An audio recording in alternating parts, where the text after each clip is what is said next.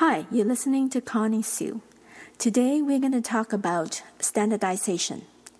Standardization is doing things the same way. It offers many benefits.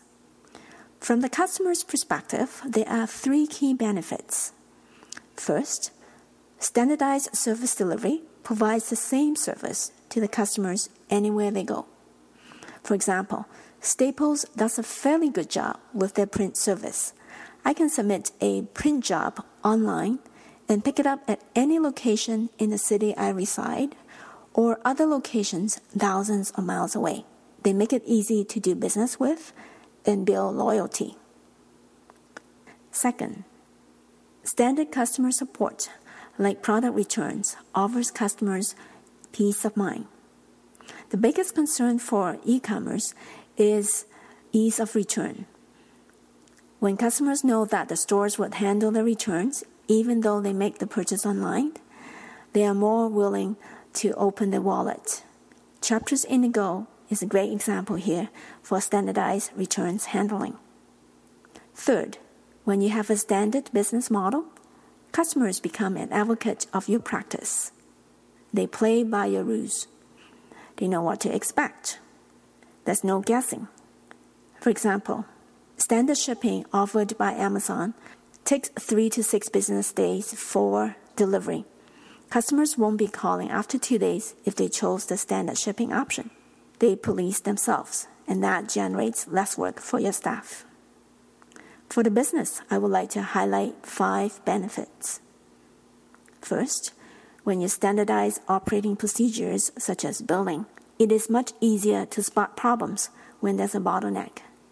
In the same token, change implementation is much simpler because there won't be multiple versions of the solution you need to roll out. Second, when you standardize your tools and technology, you achieve efficiency gain. Employees become very familiar with the tool. They are more mobile in terms of being able to pick up the work to cover for others. There's little learning curve. Southwest Airlines fleet comprises only one type of plane, which everyone is trained on and is familiar with. There won't be a need for developing multiple training programs or having to train the same staff on multiple plane types. Third, when you standardize your rules and policies, you simplify administration. This reduces cost. More importantly, you have a more agile model that you could easily adapt and automate. There's so much productivity gain you could attain. Employees won't be running around trying to figure out forgotten assumptions and ambiguous rules. Fourth, when you standardize your purchasing practice, there's no confusion. It doesn't matter whether you're buying computers for the marketing department or the finance department.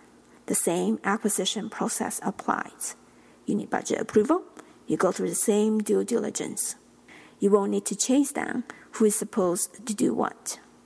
Fifth, when you standardize your purchases, you incur lower overhead. There's less work from administering fewer contracts.